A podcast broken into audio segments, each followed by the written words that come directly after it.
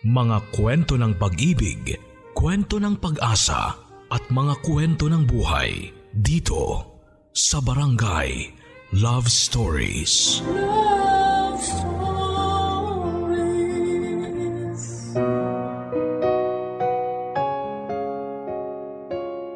Matitiis ng anak ang mga magulang, pero hindi ang mga magulang sa mga anak nila. Ganon pa man ay lagi nating tandaan na igalang sila at respetuhin sa lahat ng pagkakataon dahil sila pa rin ang nagdala sa atin sa mundong ito. Ikaw ka barangay, gaano mo kamahal ang mga magulang mo? Isa na yata sa kayamanang maituturing ng lahat sa atin ang magkaroon ng magulang na mahal tayo. Kaya bilang anak ay merong kautusan sa Biblia tungkol sa paggalang sa kanila.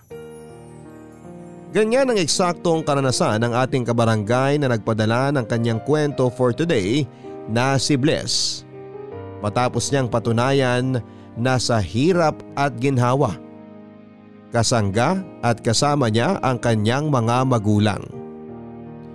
At dahil sa mga katangian niyang iyon ay pinagpala siya at binigyan ng maraming tagumpay sa buhay. Handa ka na bang makarelate sa kanya? Alamin natin yan sa kwento ng pag-ibig, buhay at pag-asa sa nangungunang Barangay Love Stories. Dear Papa Dudut, kumusta po kayo at ang ating mga kabarangay? Sana ay nasa mabuti kayong kalagayan sa kabila ng pandemyang pinagdaraanan ng ating bansa. Ako po si Bless, 34 years old. Ngayon po ay dito na ako nakatira sa Laguna. Laki po ako sa hirap, Papa Dudut, at sa tuwing binabalikan ko ang mga pinagdaanan namin sa buhay kasama ang mga magulang ko, aaminin kong may mga pagkakataon na naiiyak ako. Simple lang naman po ang pangarap ng mga magulang ko. Yon ay magkaroon kami ng maayos at sarili naming bahay kung saan ay ligtas kami sa loob nito. Barong-barong lamang po kasi ang tinitirhan naming tatlo noon na nakatirik pa sa isang squatters area. Isang araw ay nagkaroon po ng malakas na bagyo at mabilis na tumaas ang tubig sa lugar namin. Dahilan para ma-wash out, Papa Dudut, ang mga kabahayan na yari lang sa light materials. At sa kasamaang palad ay kasama ang bahay namin doon. Niwala kaming naisilbang gamit dahil bukod sa kakaunti lamang ang gamit namin. Karamihan pa sa mga ito ay tinangay pa ng baha. Tandang-tanda ko pa kung paano bumagsak ang balikat ni Nanay Erlinda ko nang bumalik kami sa bahay namin pagkatapos nitong masalanta. Pinipigilan lamang niyang umiyak pero ramdam ko na sobrang lungkot niya. Kahit na musmos pa lamang ako noon, alam ko na ang ibig sabihin ng salitang kahirapan.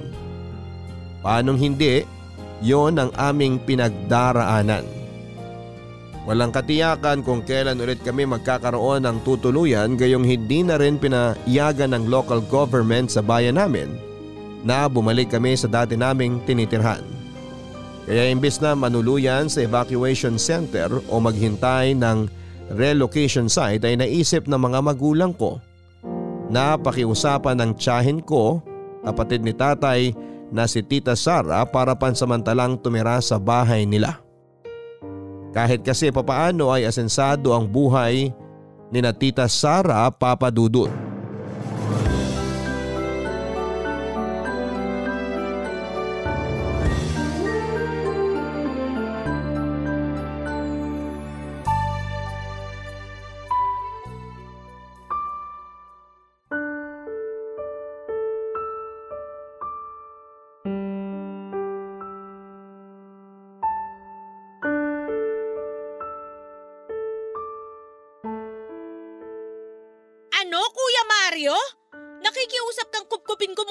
Pamilya mo rito sa pamamahay ko? Ano kayo? Sinuswerte?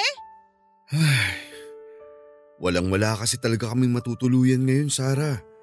Binagyo ang bahay namin. Wala namang kaming pampagawa. Hindi rin sigurado kung saan ba kami planong ilipat o kung may pupuntahan nga ba ang mga katulad naming mahihirap na nasalanta. Dapat ko pa bang problemahin kung saan kayo pupulutin ang pamilya mo? Hindi naman kami magiging pabigat. Magtatrabaho kami at mag-aabot ng bayad kung kinakailangan. Hindi kung kinakailangan. Dahil kung titira kayo rito, dapat lang na mag-abot kayo ng bayad. Kapal din talaga ng mukha niyo magpakita sa akin, no? Lalo ka na, kuya. Tapos sinama mo pa yung mag-ina mo? Buisit ka? Sara, hanggang ngayon ba naman may galit pa rin dyan sa puso mo? Hindi mo na ba ako mapapatawad? Paano ko sabihin kung oo? Hanggang ngayon galit pa rin ako sa'yo. At pwede ba? Huwag mo nga akong pangunahan kung kailan kita mapapatawad dahil palagay ko, imposible at malabong dumating yung araw na yon. Sara, matagal nang lumipas sa mga bagay na ikinagagalit mo. Nagsisi na kami ni Mario sa mga kasalanan namin sa mga magulang niyo. At pinatawad na rin siya ng inay niyo bago siya mawala. Pwes, hindi ako ang nanay namin, Erlinda. Tsaka sino ka ba? Ang kapal naman ang mukha mong pagsalitaan ako ng ganyan. Kung tutuusin, ikaw ang may kasalanan kung bakit nangyari ang mga kamalasang yun sa pamilya namin. Ikaw ang dahilan kung bakit namatay ang tatay namin kasi sumpa ka. Sana talaga hindi ka nalang dumating sa buhay ni Kuya Mario. Tapos ngayon may anak na kayo. Sigurado magdadala rin siya ng kamalasan sa pamilya nyo. Sara, wag mo namang idamay si Bless dito. Bata pa siya. Wala akong pakialam. Saka maganda nga na habang bata siya, alam na niya ang magiging kapalaran niya. Erlinda, magiging katulad mo lang siya. Kung bakit kasi Bless ang pinangalan niyo sa kanya samantalang hindi naman siya biyaya sa inyo. Tingnan niyo, nagkandaleche-leche ang buhay niyo tapos ngayon, lumalapit kayo at nakikiusap sa akin? Para sa amin, biyaya mula sa Diyos si Bless dahil matagal naming hiniling ni Erlinda na magkaroon ng anak. Naiintindihan ko na galit ka pa rin sa akin hanggang ngayon pero sana wag mo namang kamuhian ang anak namin. Pamangkin mo siya, Sara. Kadugo. Hindi siya ibang bata. Pinsang buo siya ng mga anak mo. Kahit ano pang sabihin nyo, hindi na magbabago ang tingin ko sa anak nyo. Pati na rin sa'yo, Erlinda. Lalong-lalo na sa'yo, Kuya Mario. Pero sige, papatuloyin ko kayo sa bahay ko. Pero huwag kayong umasa na tatratuhin ko kayo na parang pamilya, ha? Sige na, maiwan ko na kayo dahil baka mahawa pa ako sa kamalasan yung mag-anak. Tay, Nay, galit po ba sa atin si Tita Sara? May kasalanan po ba tayo sa kanya? Ay, anak, hindi galit sa atin ang tita mo. Masama lang ang loob niya dahil may nagawa kaming mali ng nanay mo noon. Pero walang araw simula noon na hindi kami nagsisi, anak. Hindi pa rin po ba kayo pinapatawad ni Tita Sara kahit nagsisi na po kayo? Hindi ko alam, anak.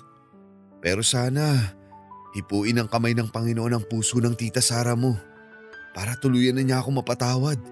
Yan din ang araw-araw kong dalangin, Mario. Wala naman pong imposible sa Diyos, Nanay, Tatay. Basta magdasal lang po tayo sa magagawa niya. Tama ka, anak. Kaya nga, gabi-gabi bago kami matulog ng tatay mo, laman ng dasal namin bukod sa kaligtasan ng pamilya natin, magkaroon din tayo ng sariling bahay kung saan magiging ligtas tayo. Hindi ko alam kung mangyayari yun pero magsisikap kami ng tatay mo. Pinapangako namin yan, anak. Naniniwala po ako na balang araw matutupad po ang pangarap natin dahil hindi po tayo susuko.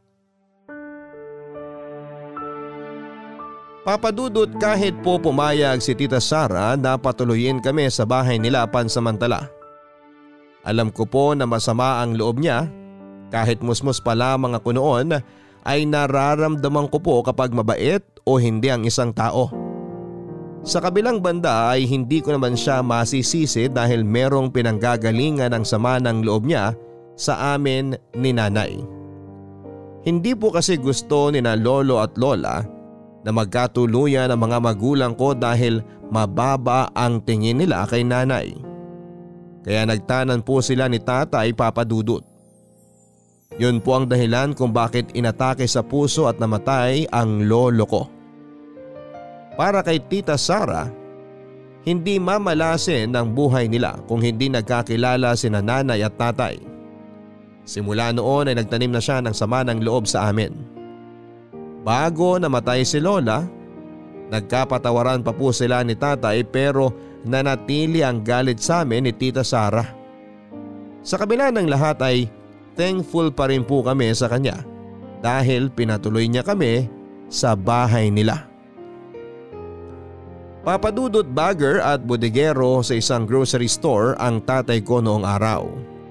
Samantalang tendera naman ang candy at sigarilyo si nanay sa terminal ng jeep at tricycle sa lugar namin. Hindi po sila parehong nakatungtong sa kolehiyo. Elementary lamang ang tinapos ni nanay at high school naman si tatay. Kaya malaking factor po yun para mahirapan silang matanggap sa mga ina-applyan nila. Mabuti na lamang dahil matyaga si tatay kaya may tumanggap din sa kanya. Pero kahit salat po kami sa maraming bagay noong araw, mabuti po ang puso ni nanay at tatay. Kahit na anong kaunti na meron kami, hindi nila ako tinuruang magdamot sa kapwa, lalo na kung nangangailangan din ito. Ang laging bukang bibig ng mga magulang ko, higit na pagpapalain ang mga taong nagbibigay kahit na walang wala sila. Pero hindi naman po laging maganda ang nangyayari sa buhay namin sa kabila ng kahirapan sa mundo. Minsan naisip ko na unfair din ang Diyos. Kasi bakit kailangan ka pa niyang bigyan ng pagsubok sa buhay na mas matindi pa sa kahirapan na pinagdaraanan mo noong araw? Ang tinutukoy ko po ay nang mapansin naming lumala ang katarata ni nanay. Nalaman din naming diabetic siya kaya naging mabilis po ang pagkalat noon sa mga mata niya, dahilan para tuluyan ng lumabo ang paningin niya.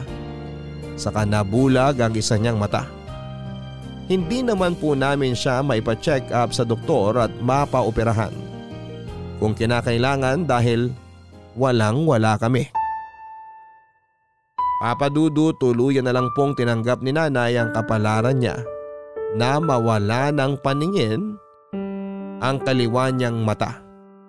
At lumabo naman ang kanan kahit pa sobrang hirap at sakit sa damdamin niya. Nay! Nandito na po ako galing sa school! Nay? Bakit po kayo umiiyak? May nangyari po ba sa inyo? May masakit po ba? Saan po ang masakit? Wala naman, anak. Ayos lang ako.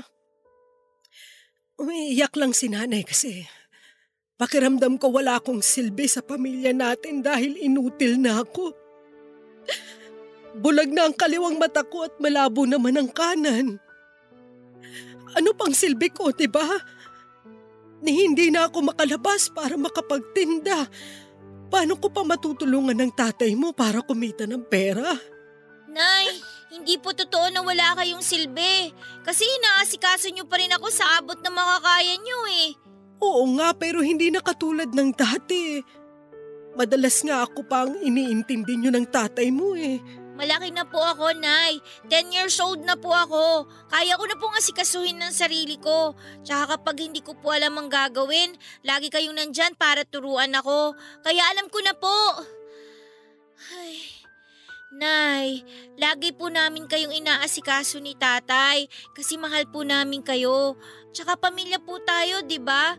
At ang pamilya, laging nagtutulungan. Kung hindi niyo po kayang gawin ang isang bagay, nakahanda po kami ni tatay para tulungan kayo. Napakaswerte ko na nagkaroon ako ng mabuting anak sa katauhan mo, Bless. At asawa naman sa katauhan ng tatay mo.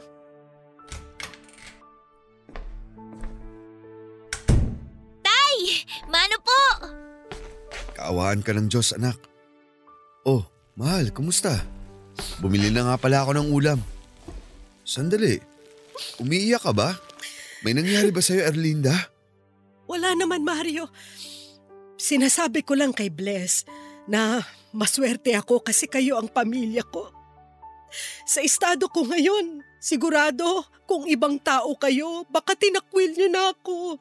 Sobra naman yun kung magkataon. Sinong kadugo ang magagawa ang bagay na yun sa pamilya nila? Hindi ko alam pero nangyayari yan sa ibang tao. Hindi po yun mangyayari sa inyo dahil handa po kami maging mga mata ninyo ni Tatay, Nay. Tama ang anak mo. Maraming salamat dahil napakapalad ko sa inyo. Pero gusto ko pa rin makatulong sa pamilya natin. Alam niyo naman na kung mananatili lang ako rito sa bahay natin, mababaliw ako. Hindi ako sanay na walang ginagawa. Mario, gusto ko pa rin sanang magtinda. Ay... Pwede naman sana kitang samahan kung yan ang gusto mo. Alam ko kasi na mahirap din sa'yo na maging taong bahay lang matapos mong mabulag. Eh alam, may trabaho rin ako, mahal. Gusto mo ba tuwing day off ko na lang? Ayos lang sa akin yun, mahal. Para kahit paano kumita rin ako at nang makatulong din ako sa pambili ng pagkain natin. Ako na lang pong sasama kay Nanay. Wala naman po akong pasok kapag Sabado tsaka Linggo, Tay. Sigurado ka ba, Bless? Kaya mo ba? Ang bata mo pa eh. Tay, malaki na po ako. Kaya ko na nga po. Tsaka po, sumasama naman ako dati pag nagtitinda si Nanay eh. Kaya alam ko po na miss na rin niya yung mga suki niya doon sa terminal. Hinahanap nga po siya sa akin ni Mang Lito eh. Masungit daw po kasi yung nabibilan nila ng candy tsaka mineral water doon. Kung sakali, pipirmi lang ako doon sa isang tabi. Kung sasamahan ako ng anak natin... Siya lang ang titingin kung tama ang bayad at sukli ko sa mga customer. Pero ako pa rin ang magtitinda. Game po ako dyan, Nay! Tay, pumayag na kayo. Hindi ko naman po pababayaan si Nanay eh. Ay, may magagawa pa ba ako? Pinagtulungan niyo na akong mag-ina eh. Sige, pumapayag na ako. Ang akin lang, lagi kayong mag-iingat. Hayaan niyo, sasamahan ko kayo kapag wala akong pasok sa trabaho. O Nay, excited na po ba ulit kayong magtinda? Tinatanong pa ba yan? Oo, syempre. Excited na excited. Oh, bago tayo magtatatalon sa galak eh, kumain na muna tayo. Masarap tong sinigang ni na Aling Beth. Kainin na natin bago pa lumamig. Kung dati nakikipagpatentero si Nanay sa kalye para makabenta ng yosi at candy, ngayon ay pumipirmi na lamang kami sa terminal at naghihintay ng lalapit para bumili ng paninda namin. Mababa ang kita kumpara dati pero fulfilling naman sa nanay ko dahil hindi nito nararamdaman na may kapansanan siya at wala siyang silbi. Bali ang siste kapag wala po akong pasok sa school, lalo tuwing araw ng Sabado at Linggo ay sinasamahan ko po ang nanay ko sa pagtitinda. Yun lang din po kasi ang mga araw na pwede siyang lumabas ng bahay na kasama ako. Ako po ang nagsisilbing mga mata ni Nanay. Ako ang kumukuha ng bayad at nag-aabot ng paninda at si Nanay naman ang nag-aalok sa mga ito. Kung hindi po naman nagtitinda ay nagre-repack ang nanay ko ng mga mani at itlog ng pugo na binebenta ko sa school namin, Papa Dudut. Sa loob ng ilang taon ay ganoon ang gawain ko. Inaalalayan ko po ang nanay ko at tinutulungan ko siyang magtinda. Lagi po nilang sinasabi sa akin ni Tatay na gagawin nila ang lahat nang makakaya nila makapagtapos lamang ako sa pag-aaral. Ayaw kasi nilang matulad ako sa kanila pagdating ng panahon. Ang pag-aaral lang daw ang kayamanan na pwede nilang ipamana sa akin. Kaya nga mas lalo po akong naging porsigido na makapagtapos at mabigyan ng karangalan ang mga magulang ko, Papa Dudut. Barangay Love Stories. Barangay Love Stories. Ang sabi ng mga magulang ko, ang pamilya raw ang dapat numero unong sumusuporta at tumutulong sa pamilya nila. Kaya nga sa loob ng bahay namin ay sinusuportahan namin ang isa't isa. Pero dahil sa mga bagay na hindi natin kontrolado, posible pong masira ang relasyon ng isang pamilya. At maging dahilan po ito para sila mismo ang hindi sumuporta sa bawat isa. Ganyan po ang eksaktong naranasan namin noong araw habang nakatira kina Tita Sara. At dahil alam niya na meron kaming utang na loob sa kanya, sinamantala niya po yun para araw-araw ipamukha sa amin ni Nanay at Tatay na wala kaming mararating kahit na magsikap pa kami. Na hindi kami aasenso dahil po puro kamalasa ng meron sa pamilya namin. Tiniis na lang ng mga magulang ko ang mga masasakit niyang sinasabi dahil likas sa kanila ang maging mapagpakumbaba. Pero parang malapit na po yata akong maniwala kay Tita Sara na malas nga kami ni nanay sa buhay ni tatay. Dahil isang araw, noong papasok si tatay sa trabaho ay nasangkot po siya sa isang aksidente sa kalsada.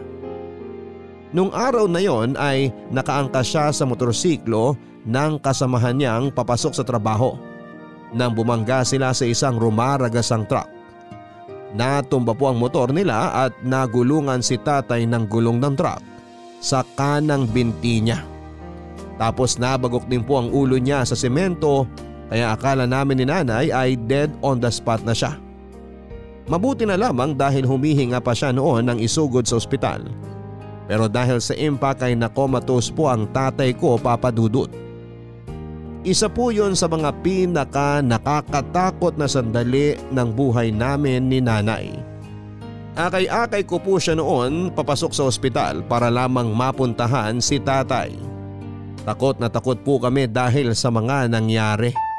At mas lalo lang nadagdagan ang panlulumo namin nang malaman naming kinakailangang putulan ng isang binti si tatay matapos magkadurog-durog ang mga buto nito dahil sa aksidente. Mario, gumising ka, mahal ko. Idilat mo ang mga mata mo kasi nandito kami ni Bless sa tabi mo. Anak, kumusta ang tatay mo? May pagbabago ba sa kanya? Sabihin mo na sa akin kung ayos lang siya. Hindi ko kasi siya masyadong nakikita. Gaano kalala ang sugat niya? Nay, hindi pa rin po nagigising si tatay. Tapos namamaga pa rin po yung mga sugat niya. May sugat po siya sa braso, sa ulo rin po meron, tapos may mga pasarin po siya sa muka. Tapos po, putol na po yung isa niyang binti.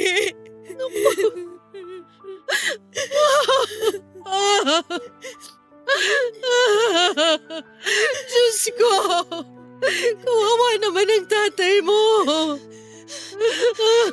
Nasaan ang kuya ko? Tita Sara. Maging langit! Ano nangyari sa kanya? Naaksidente po si tatay at yung kasamahan niya. Tita Sara, mas malala po yung nangyari kay tatay dahil naputulan po siya ng binti. Nangyari ang bagay na to dahil sa dala niyong kamalasan ng nanay mo! Kayong dalawang dapat sisihin kung bakit ito nangyari sa kanya! Sara, ano bang sinasabi mo? Wala kaming ginagawa ni Bless. Hindi namin gusto na magkaganyan si Mario. Totoo po ang sinasabi ni nanay, tita. Hindi naman po yata tama na isisi niyo sa amin ang nangyari. Kanino ko pa ba isisisi? Simula nung dumating kayong dalawa sa buhay ng pamilya namin, nagsunod-sunod na ang kamalasan namin. Pasalamat ka kayo na aawa pa ako dahil hanggang ngayon hindi ko pa rin kayo pinalalaya sa bahay ko. Hindi naman po kami pabigat, Tita Sara. Nagbibigay kami ng pera, tumutulong sa mga bills sa bahay niyo. Hindi lang po talaga namin kayang bumukod ngayon dahil si tatay lang po ang may permanenteng trabaho. Pero pangako po, kapag nakapagtapos ako at nakapagtrabaho ng regular, hindi niyo na po kami kailangang paalisin sa bahay niyo dahil kami na po mismo ang kusang aalis. Bless, anak! Hindi mo dapat pinagsasalitaan ng ganyan ng tita mo. Kapatid pa rin siya ng tatay mo at mas matanda siya sa'yo. Pero kasi, Nay… Nagmana talaga sa'yo yung anak mo, Erlinda. Naturingang nag-aaral pero walang natututunan. Sa bagay, alang nga naman magmana sa amin yan. Tita Sara, ginagalang ko kayo kahit ganyan ang pakikitungo niyo sa amin. Hindi lang po ako nagre-react pero hindi rin ibig sabihin nun tama na tinatanggap namin lahat ng pangiinsulto at pangmamata ninyo. Hindi ko po maintindihan bakit po kayo ganyan sa amin. Kamag-anak niyo po kami. Kung hindi niyo kami gusto, pwede niyo kaming irespeto. Hindi yung…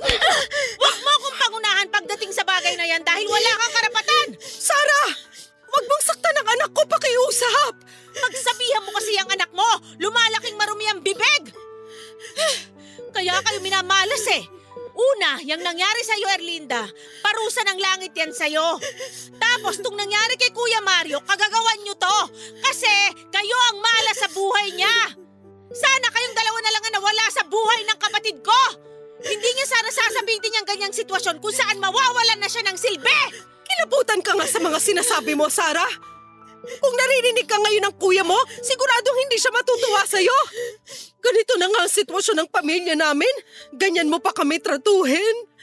Dinadamay mo pa ang anak namin na wala namang kasalanan sa'yo. Nay, huwag na po kayong umiyak.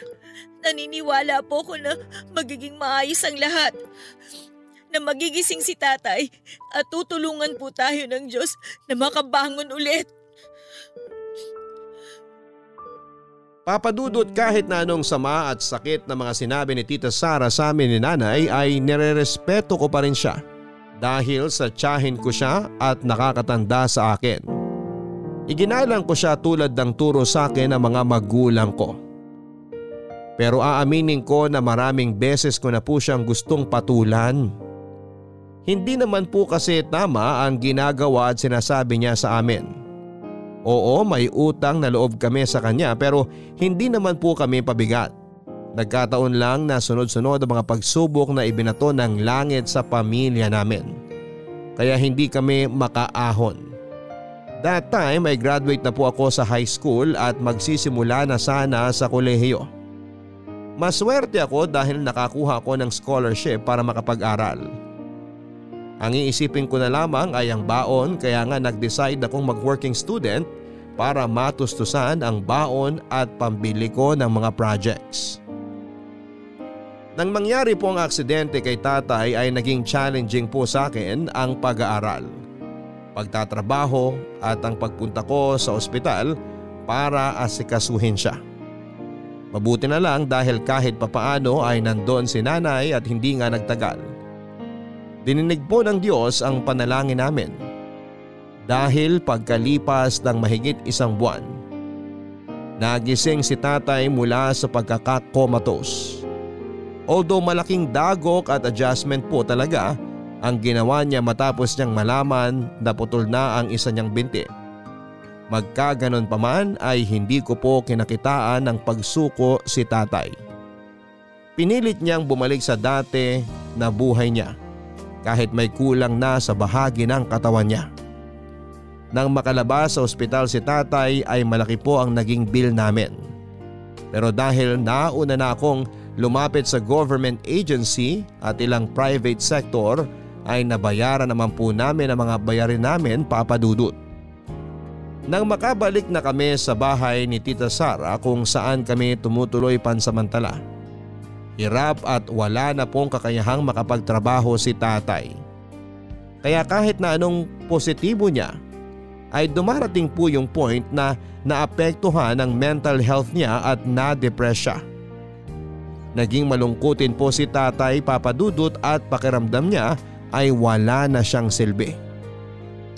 Kulang na lang ay hilingin niyang mamatay na. Bagay na labis naming kinalungkot ni nanay. Kaya nga kahit nahihirapan ako sa lahat ng aspeto ng buhay namin noon, ginawa ko pa rin po ang lahat ng makakaya ko para ipakita sa mga magulang ko na malakas ako. At kahit na anong mangyari ay palagi pa rin may pag-asa. Nay, nandito na po ako. Ay, grabe. Ang haba ng pila sa center kanina. Mabuti na lang nakakuha ko ng mga libreng gamot. Tingnan nyo, may mga vitamins din. Bless, anak. Kausapin mo nga ang tatay mo. Pag alis mo kanina, nagising siya pero sabi niya wala raw siyang ganang bumangon. Hindi ko tuloy alam kung may masakit ba sa kanya o masama ang pakiramdam niya. Pakipuntahan naman siya, anak. Hindi niya rin kasi ako kinakausap. Ganun po ba? Eh sige po, ako nang bahala kay tatay. Salamat anak. O tara nay, kapit kayo sa akin para may upo ko na po kayo. Doon tayo sa may lamesa. Ay.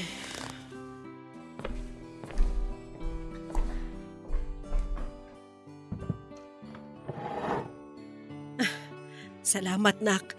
May binili din po akong pansit. Sabi niyo kasi gusto niyong kumain nun eh. Ah, nung isang araw ko pa sinabi yun ah. Natandaan mo pa? Oy, syempre po. Wala lang ako naabutan nung isang araw kaya ang sabi ko po kay Aling Beth ipagtabi tayo. O paano Nay? Kaya niyo na pong kumain ha? Nandito sa kanan niyo yung tinidor. Hawak ko na. Yan. Tapos nandito naman po sa kaliwa yung baso ng tubig. Kalahati lang po yan para hindi matapon kapag kinuha ninyo. Oo, sige. Salamat anak sa pag-aasikaso mo kay nanay. Wala po yun, Nay. Nanay ko kayo eh. At wala pong kaso sa akin na asikasuhin kayo. Masaya po ako na tinutulungan kayo, Nay. O teka, puntahan ko lang po si tatay ha. Check ko lang po kung may masakit sa kanya. Kain lang po kayo dito, Nay ha. Sige anak, salamat.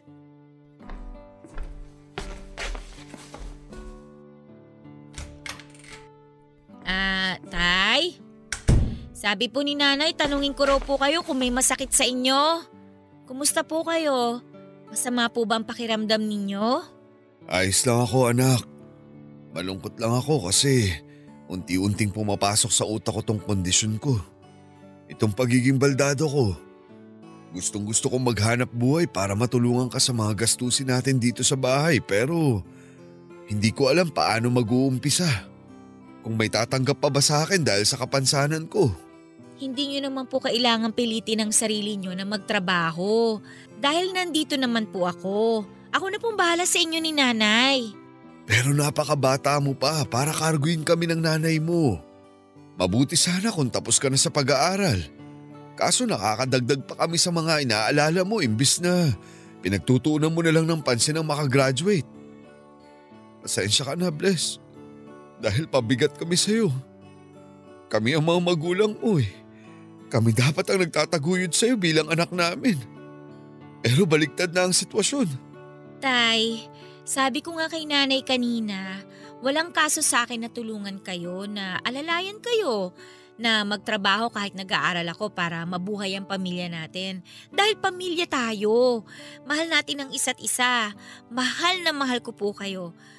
Oo nga po, hindi madali ang pinagdadaanan natin dahil sa nangyari sa inyo ni nanay. Pero hindi pa rin po ako nawawala ng pag-asa na isang araw magiging mabuti rin ang kalagayan natin. Na makakapagtapos ako ng pag-aaral, magkakaroon ako ng maayos na trabaho na pwede akong kumita ng mas malaki kumpara sa sinusweldo ko po ngayon. Tapos, pwede ko na kayong ipacheck up sa espesyalista ni nanay. Sabi kasi sa akin, kailangan sa mas malaking ospital ko kayo dalhin. Anak, salamat ha. Dahil hindi ka nagsasawa sa amin ng nanay mo. Tunay na biyaya ka na mula sa langit. Hindi po ako perpektong anak, Tay. Alam niyo yan ni nanay. Pero gagawin ko po ang lahat para sa inyo. Kayo po ang inspirasyon ko sa buhay. Papa Dudut, ipinagpatuloy ko pa rin po ang pag-aaral habang nagtatrabaho ng mga panahon na yon. Sinolo ko na rin po ang responsibilidad na alagaan ang mga magulang ko at sustentuhan katulad ng ginawa nila sa akin noong bata pa ako. Mahal na mahal ko po sila at hindi ko maaatim. Naabandonahin ng mga taong nagdala sa akin sa mundong ito kahit na laging sinasabi ni Tita Sara na wala na silang silbi at sinumpa ng langit ang pamilya namin. Naniniwala po ako at nananalig na nasa likod pa rin namin ang Panginoong Diyos.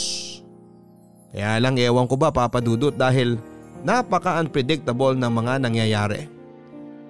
Dumating yung point na naabutan ko na lamang na pinapalayas ni Tita Sara ang mga magulang ko sa tinutuluyan namin kesyo ayaw daw niyang mahawa sa sumpa at kamalasang dala ng pamilya namin.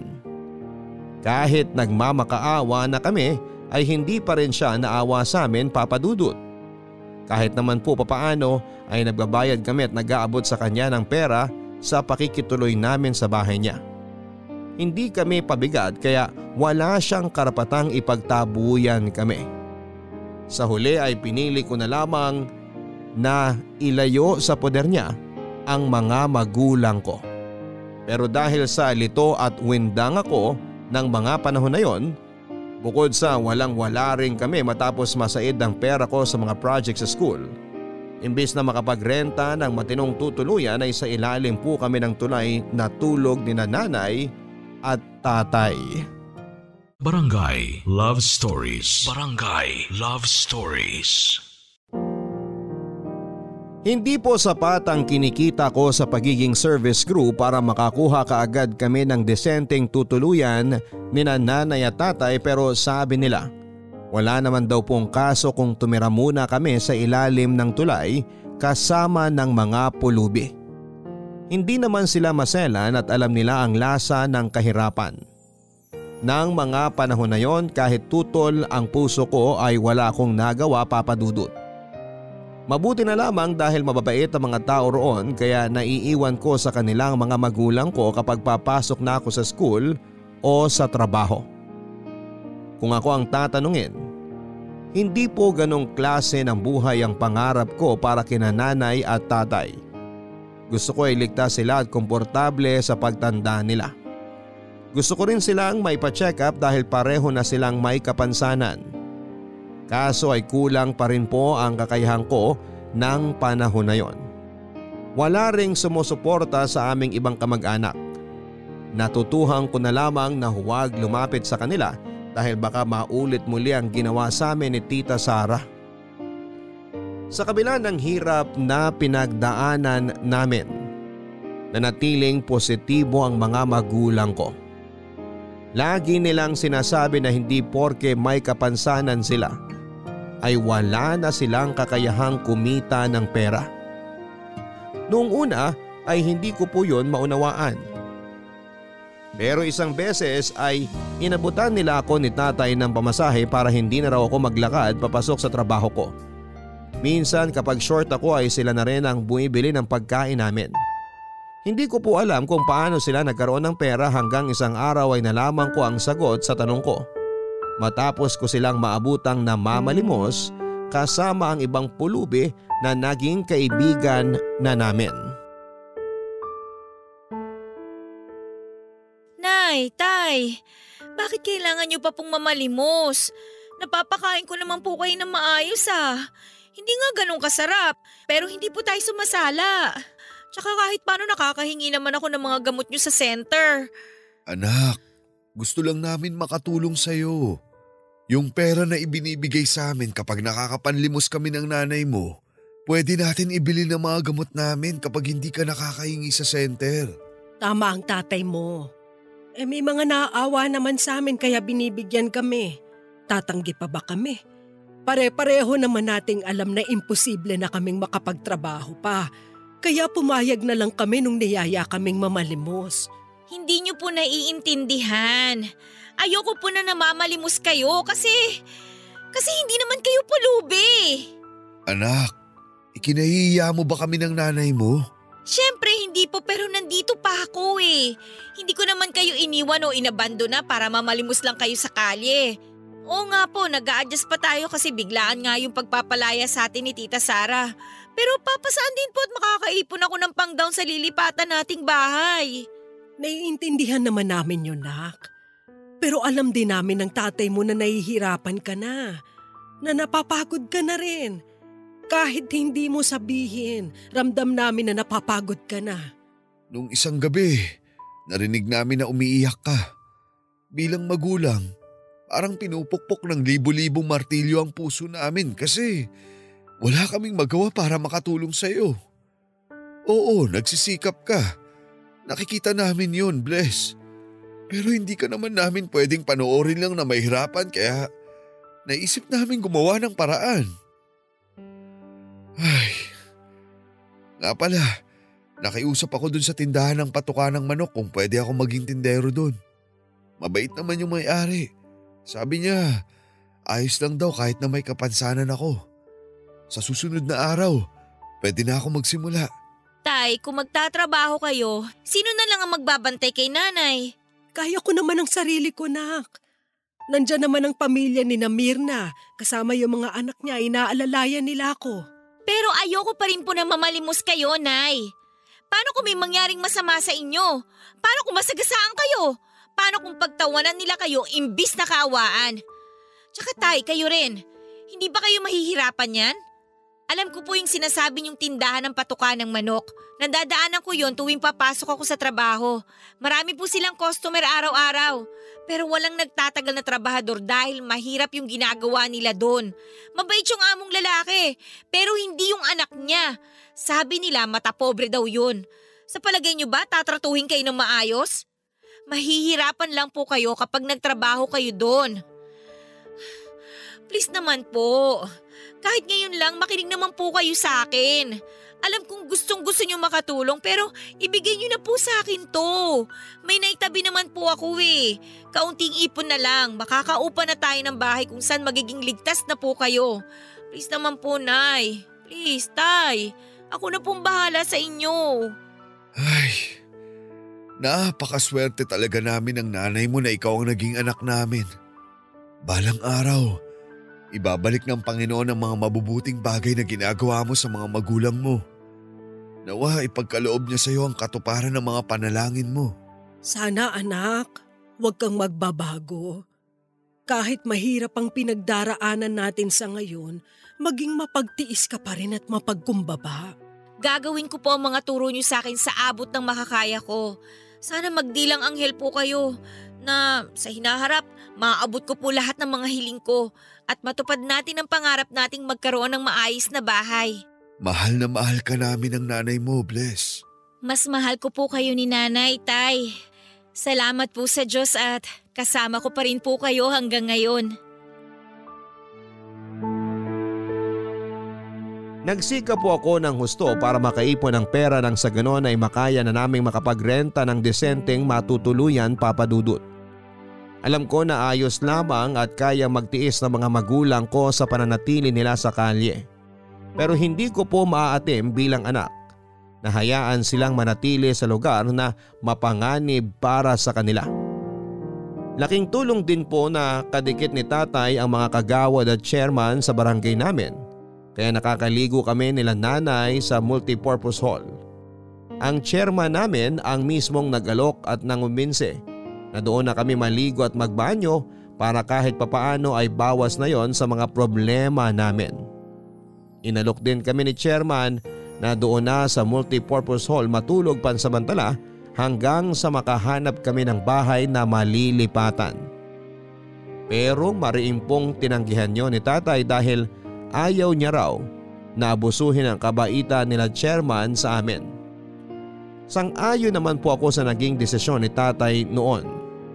Ang nangyari, pinahiram na lang kami ng barangay namin ng tolda. Bagay na hindi rin pinagdamot ni tatay sa iba. Lalo na sa mga kasama naming pamilya sa ilalim ng tulay. Dahil ayaw ni tatay na pagmulan pa yon ng inggit at selos sa pagitan namin at ng ibang pamilya doon. Dahil po nakiusap ako sa mga magulang ko na tumigil ng mamalimos, ay napalitan naman yon ng racket para kay tatay. MWF po ay nagwawalis si tatay sa barangay namin at inaabotan po siya ng allowance ni chairman. Dahil doon ay nakaipon po sila ni nanay at tatay ng maliit pang puhunan para magsimula muling magtinda si nanay ng candy at sigarilyo. Bali pumwesto po siya doon malapit kung saan kami nakasettle. Inaalalayan po si nanay ng iba pong mga taga roon. Yung mga bata po roon sa ilalim ng tulay ay tumutulong kay nanay sa pagkuha ng bayad at pagsusukli. Dahil po sa mga pinagkakabalahan ni nanay at tatay ay medyo nakabuelo po ako at bumilis po ang aking pag-iipon. Hindi nga nagtagal ay kinaya ko na pong makaipon ng pang down payment sa isang studio type na apartment na malapit lang din sa pinagtatrabahuhan ko. Laking pasalamat ko na rin sa mga kasamahan ko at sa manager namin dahil pinahiram nila ako ng pera para maialis ko na sa kalye sina nanay at tatay. Hindi nga nagtagal ay napanatag na nga po ang kalooban ko na hindi na sila maulanan at mainitan. Hindi tulad noong nasa ilalim sila ng tulay. Sa kabila ng hirap na pinagdaanan namin noon ay hindi ko pa rin po makakalimutan na may Diyos. Laging sinasabi sa akin ng mga magulang ko na meron at meron pa rin pong dahilan para magpasalamat sa Kanya kahit na tingin natin ay puro kamalasan at pangit ang nangyayari sa buhay natin. Kaya nga kapag may pagkakataon ay pumupunta kami sa simbahan ng mga magulang ko para personal na magdasal sa kanya. Lagi rin nilang pinapaalala sa akin ang kahulugan ng pangalan ko, Papa Dudut. Bagay na naging dagdag inspirasyon ko para hindi mawala ng pag-asa. Mapalad ako dahil kasama ko pa rin sina nanay at tatay. Sila po ang kayamanan ko at kapahingahan sa magulo at mahirap na mundong ito. At kapag nagkwekwentuhan kami ay lagi kong sinasabi sa kanila na tutuparin ko ang pangarap nila na magkaroon kami ng sariling bahay, bagay na simula pa lamang ay pinagkait na sa amin. Alam mo ba kung bakit Bless ang ipinangalan namin sa'yo ng nanay mo? Dahil blessing po ako. Bata pa lang po ako, lagi niyo nang sinasabi sa akin ang ibig sabihin ng pangalan ko, Tay. Kahit sa panaginip ko, alam ko po ang sagot sa tanong niyo. Blessing ka nga para sa amin, anak. Kasi matagal ka naming hiniling at pinanalangin sa Diyos. Akala kasi namin noon, hindi na kami bibiyayaan ng anak. Noong suwayin namin ang mga magulang ko at nagtanan kami ng nanay mo, may punto na nagsisi kami dahil nabastos namin sila. Pero naduwag kaming humingi ng tawad, lalo na ako. Kahit matapos mamatay ng tatay ko dahil sa ginawa namin. Kaya nga sinigurado ko na makahingi ako ng paumanin sa lola mo bago siya pinagpahinga ng Diyos. Pero anak, wala akong pinagsisisihan na dumating kayo ng nanay mo sa buhay ko. Akala ko sinumpa na kami na hindi na magkakaroon ng anak. Pero dumating ka pa rin. Ikaw ang katuparan ng aming hiling at biyayang ipinagkaloob sa amin. Napakabata mo pa pero marami ka ng pinagdaanan. Pero sa kabila ng lahat, kinaya mo.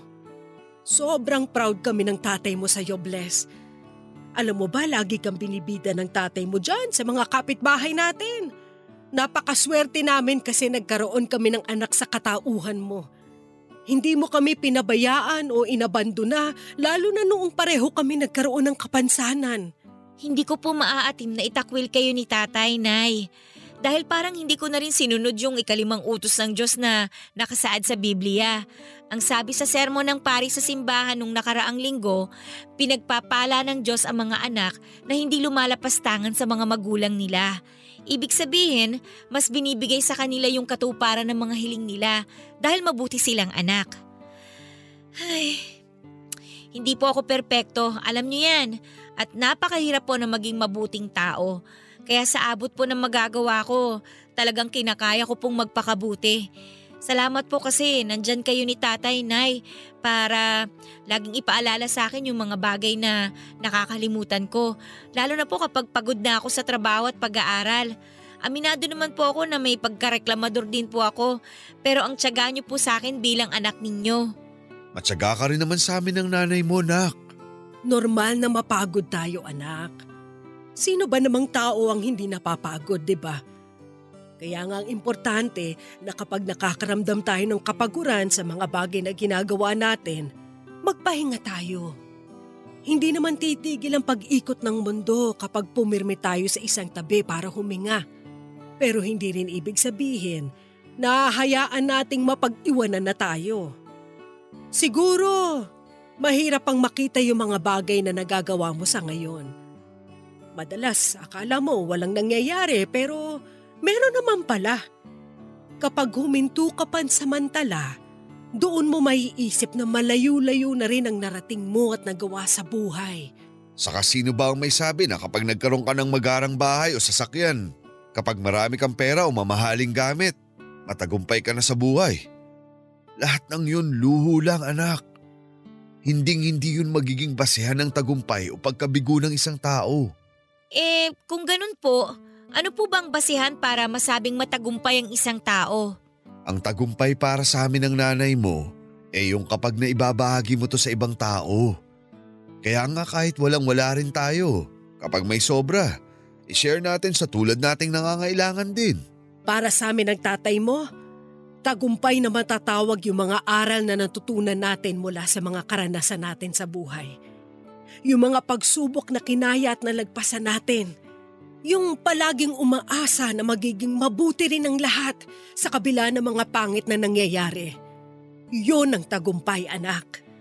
Hindi man yun mapansin agad ng mga tao sa paligid mo, pero hindi ibig sabihin wala na yung halaga. Sana, Bless, kung ano man yung mga napagdaanan mo, pahalagahan mo. Tapos kapag binigyan ka ng pagkakataon na ibahagi ito sa mundo para may matutunan ng iba sa'yo, gawin mo. Mahalaga nga ang mga aral na natutunan natin. Pero mas mabibigyan ito ng kahulugan kapag naituro natin sa iba kung paano natin kinaya. Tatandaan ko po ang sinabi niyo sa akin, Nay. At sisiguraduhin ko po na maituturo ko ito sa ibang tao, lalo na yung mga nangangailangan po ng makarinig nito. Pwede po ba akong mag-request? Oh, ano yun? Sige lang, sabihin mo, anak. Pwede po bang payakap sa inyong dalawa? Namimiss ko na po kasi kayong yakapin ng mahigpit eh. Ang anak nating to talaga. Malambing pa rin kahit malaki na. Siyempre po, kahit na malaki na ako pa rin po ang baby ninyo. Baby damulag ka mo. Nay, si tatay oh. Oh, halika na. Akala ko ba gusto mo kaming yakapin ng tatay mo? Group hug! Mm.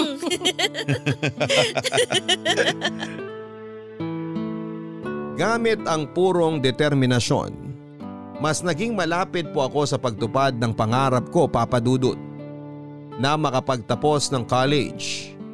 Nang panahon na yon ay nag-resign na ako sa pinagtatrabahuhan kong fast food chain at pumasok sa call center kung saan ay mas malaki ang pwede kong kitain. Dahil kumikita na ako ay naipapatingin ko na po sa doktor sina nanay at tatay.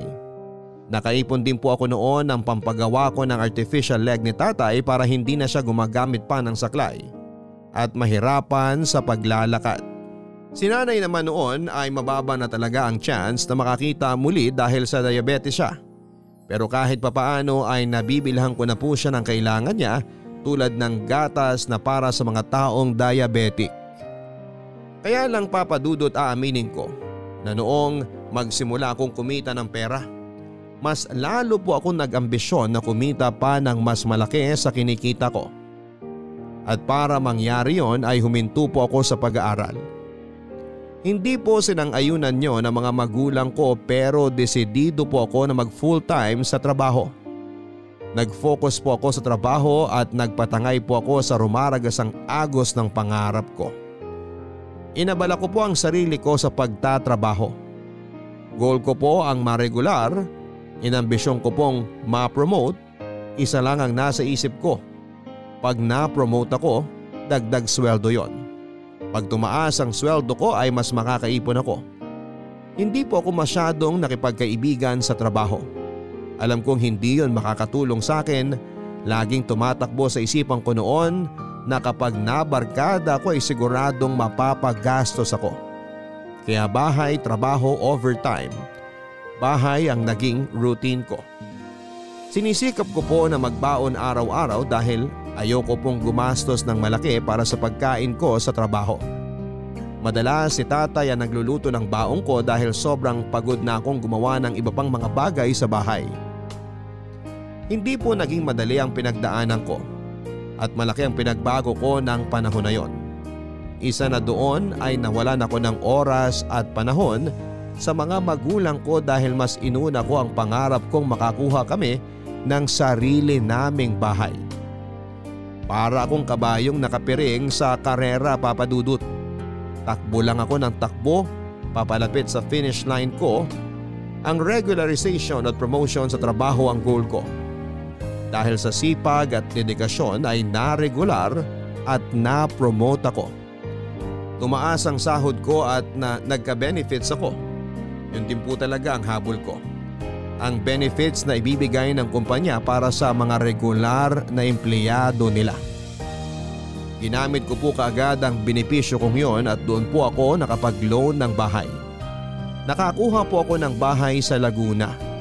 Nakakatuwa din yung call center na pinasukan ko kasi may pa-shuttle service sila mula sa site hanggang sa terminal ng bus pa Laguna.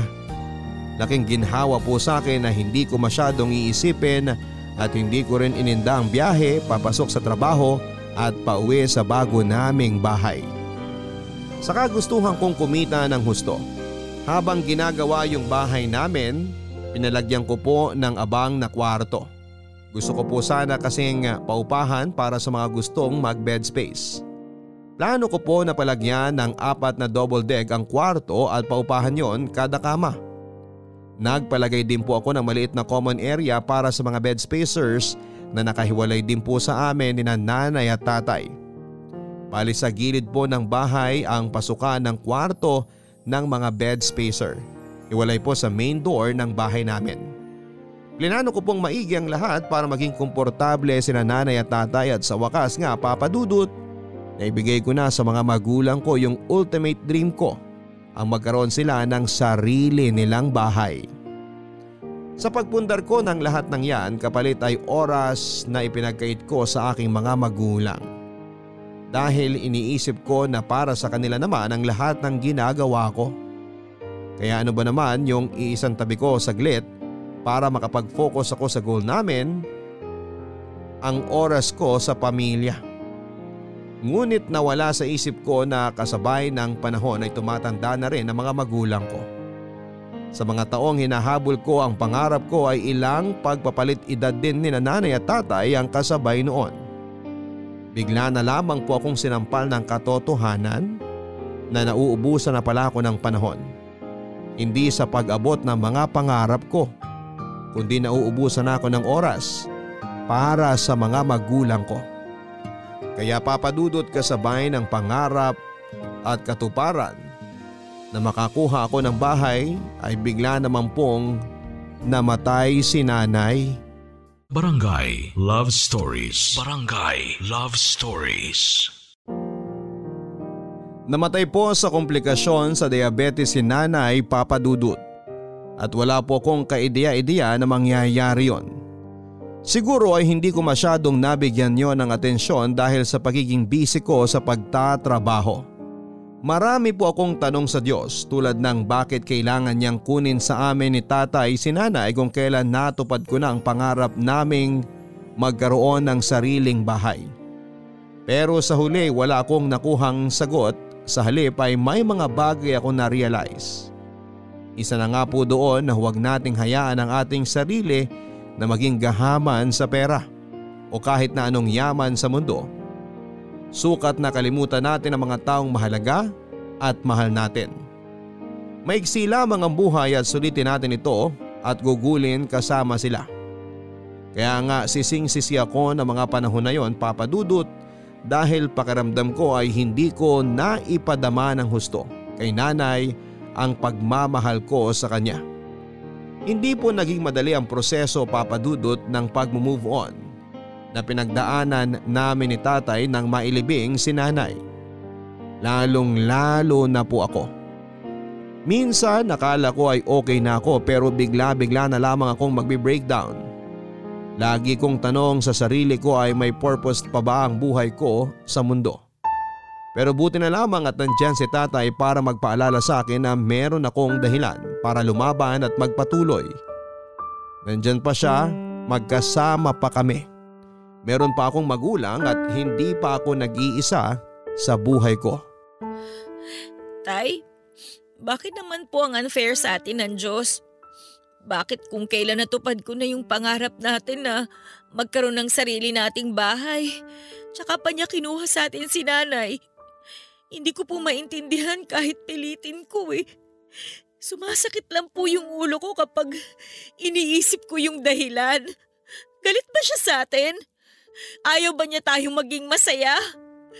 Hindi po ba sabi ninyo ni nanay, mahal tayo ng Diyos? O eh bakit ganito? Anak, hindi galit sa atin ang Diyos. Siyempre gusto niyang maging masaya tayo dahil mahal niya tayo. Katulad ng palagi naming sinasabi sa iyo noon ng nanay mo. Kaso may mga bagay na hindi natin kontrolado. Masakit na nawala sa atin ang nanay mo kung kailan unti-unti nang nagkakatotoo ang mga kailangan natin.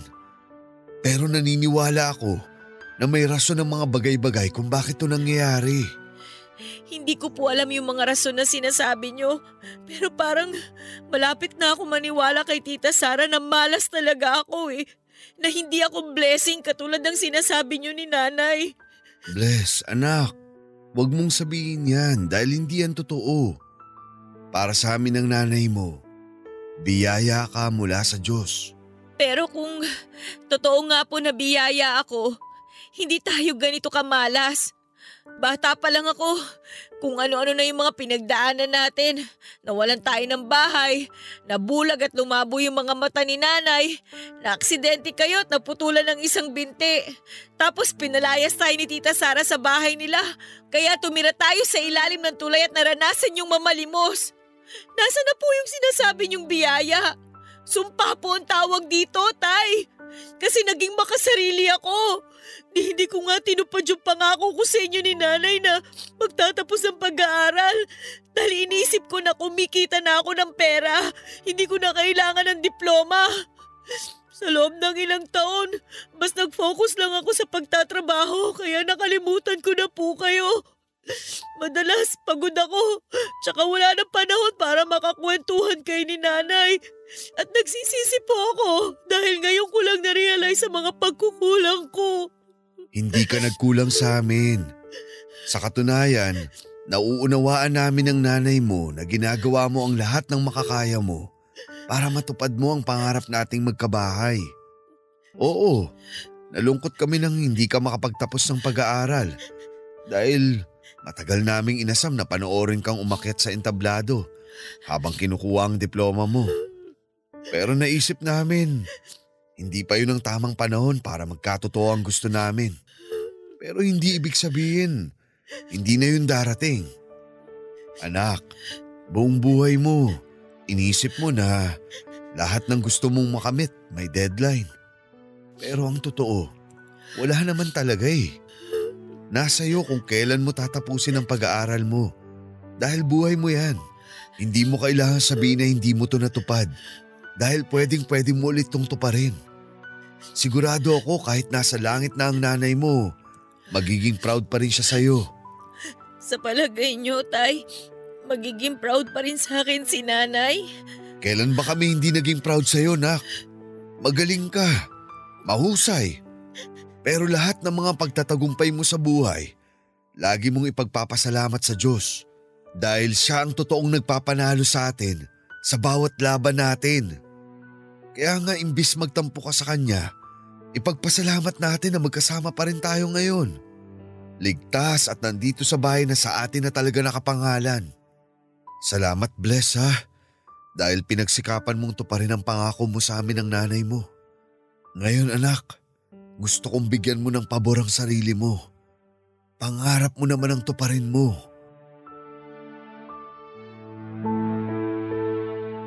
Papa Dudut, dahil sa usapan naming yon ni Tatay ay na-inspire po akong tapusin ang kursong iniwan ko. Alam ko na simulat sa pool ay isa sa mga pangarap nila Nanay para sa akin ang makapagtapos ng pag-aaral. Kaya nga upang mabigyan ng kaligayahan si Tatay ay pinagpatuloy ko po ang pag-aaral na may matibay na layunin sa dibdib ko na makapagtapos. Pinagsabay ko po ang pag-aaral sa pagtatrabaho. Kahit na mahirap ay nagpatuloy lamang po ako. Sa tulong at sa awa naman ng Diyos, nakapagtapos ako at nakamit ko ang mga pangarap na diploma sa aking mga magulang. Hindi nagtagal ay nakapasok ako ng trabaho na may kinalaman sa tinapos ko. Kaya feeling ko ay malaki talaga ang nilevel up ko noon, Papa Dudut. Dahil na rin po nagsunod-sunod ang magagandang kapalaran sa buhay namin, naging maayos po ang kalusugan ni Tatay at muli siyang nagsabi na gusto niyang magnegosyo para makatulong sa akin at para may pinagkakaabalahan naman siya. Bagay na sinuportahan ko naman po. Ako po ang namuhunan, Papa Dudut, sa plano ni Tatay na talyer since may alam naman siya sa pagmemekaniko.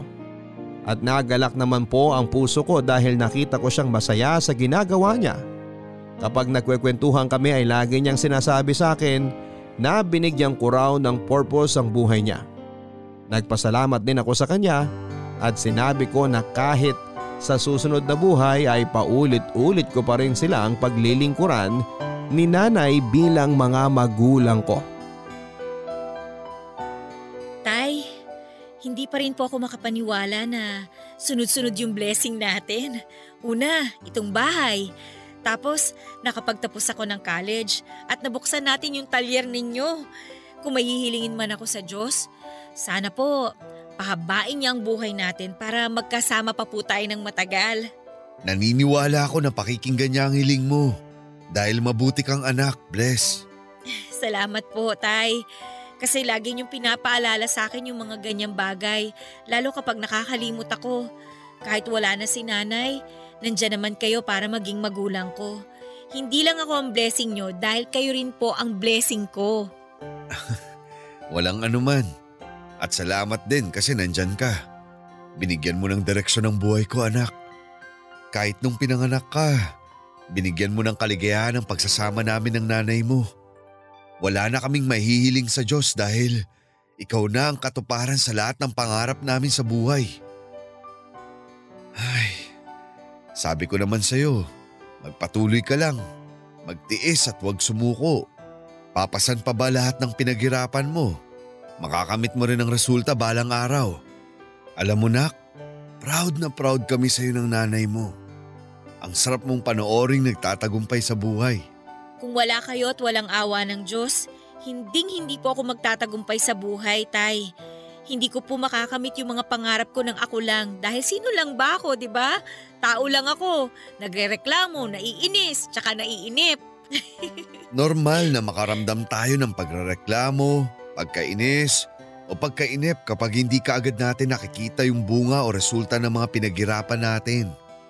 Alam mo, nung bata ako, mas malala pa nga ang ugali ko dahil sinasagot ko pa noon ang mga magulang ko.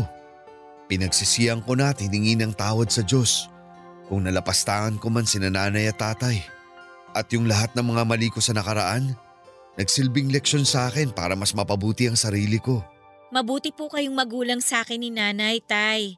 Kaya sana wag niyo nang sisihin ang sarili niyo sa mga kasalanan na nagawa niyo sa nakaraan dahil hindi na po natin yun maibabalik. Ang mahalaga, humingi kayo ng tawad sa mga taong nasaktan ninyo at ginagawa ninyo ang makakaya nyo para po magbago. Sabi nyo sa akin noon, bigyan ko ng pabor ang sarili ko. Kaya po ngayon sasabihin ko rin po yun sa inyo. Patawarin nyo na po ang dating kayo, Tay. Lahat ng tao nagkakasala, pero hindi habang buhay dadalhin natin ang mga kasalanan natin dahil mahihirapan po tayo makamove on. Sabi niyo nga po, may dahilan ng mga bagay kung bakit sila nangyayari sa atin. At kung sa palagay ninyo, alam niyo na ang mga dahilan yun, magiging aral na sila sa buhay ninyo. Na kung may pagkakataon, pwede niyong i-share sa iba para may matutunan din po sila. Di ba, Tay, sabi niyo ni Nanay, mas importante na naibabahagi natin sa iba yung mga natututunan natin kaysa sarilinin lang yun. Hindi natin alam, meron palang iba dyan na kailangan na marinig yun, yung mga karanasan nyo, para magamit nila sa sarili nilang buhay. Diba? Sa ganung paraan po, may inspire natin sila. Hindi ka lang mabuting anak. Matalino ka rin, Bless. Ay, nga pala, tungkol sa mga sinabi mo. Oo, tama ka. Minsan, dapat talaga matuturing makinig ang mga matatanda sa mga bata. Dahil hindi sa lahat ng pagkakataon, alam na namin ang mga bagay-bagay. Salamat, anak, sa palaging pagpapaalala. Lalo ngayon, tumatanda na ako.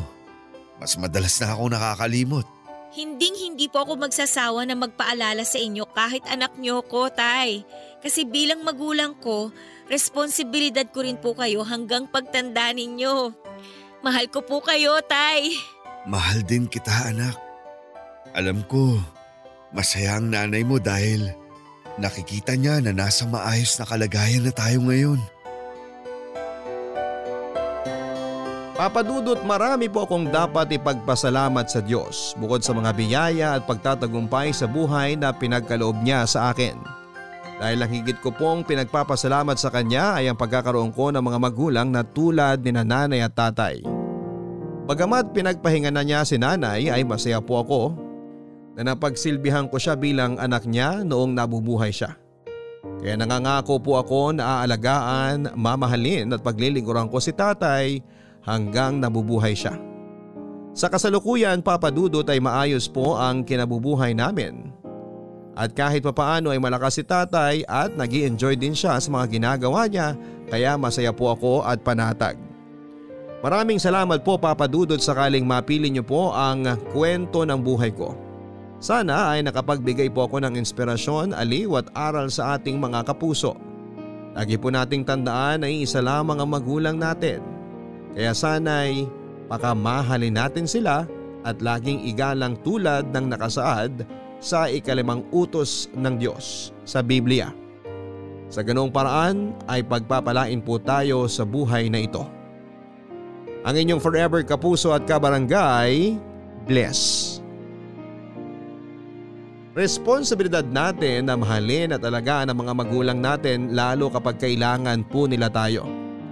Tulad na lamang ng ibinahagi sa atin ng ating kabarangay na si Bless. Bagaman hindi lahat sa atin ay may mabuting relasyon sa mga taong nagdala sa atin sa mundong ito, hindi pa rin po yun dahilan para lapastanganin natin sila. Dahil nakasaad sa ikalimang utos ng Diyos, naigalang natin sila sa lahat ng pagkakataon. Mga kapuso, magiging magulang din tayo pagdating ng araw at ayaw nating tularan ng mga anak natin ang paraan ng pagtrato natin sa ating mga magulang, lalo na kung hindi pa yon maganda at mabuti. Para naman sa iba nating kabarangay, huwag nating kalimutan na tumatanda na ang mga magulang natin at baka magulat na lamang tayo isang araw na hindi na natin sila kasama kasi naging abala tayo sa sarili nating mga buhay. Hindi po required na lagi natin silang alalahanin, pero wag naman po natin silang kakalimutan. Hanggang sa muli mga kapuso, ako po ang inyong si Papa Dudut sa mga kwento ng pag-ibig, buhay at pag-asa sa Barangay Love Stories Number 1. Mga kwento ng pag-ibig, kwento ng pag-asa at mga kwento ng buhay dito sa Barangay Love Stories. Love Stories. Nagustuhan ang iyong napakinggan? Ituloy yan via live stream sa www.gmanetwork.com/radio.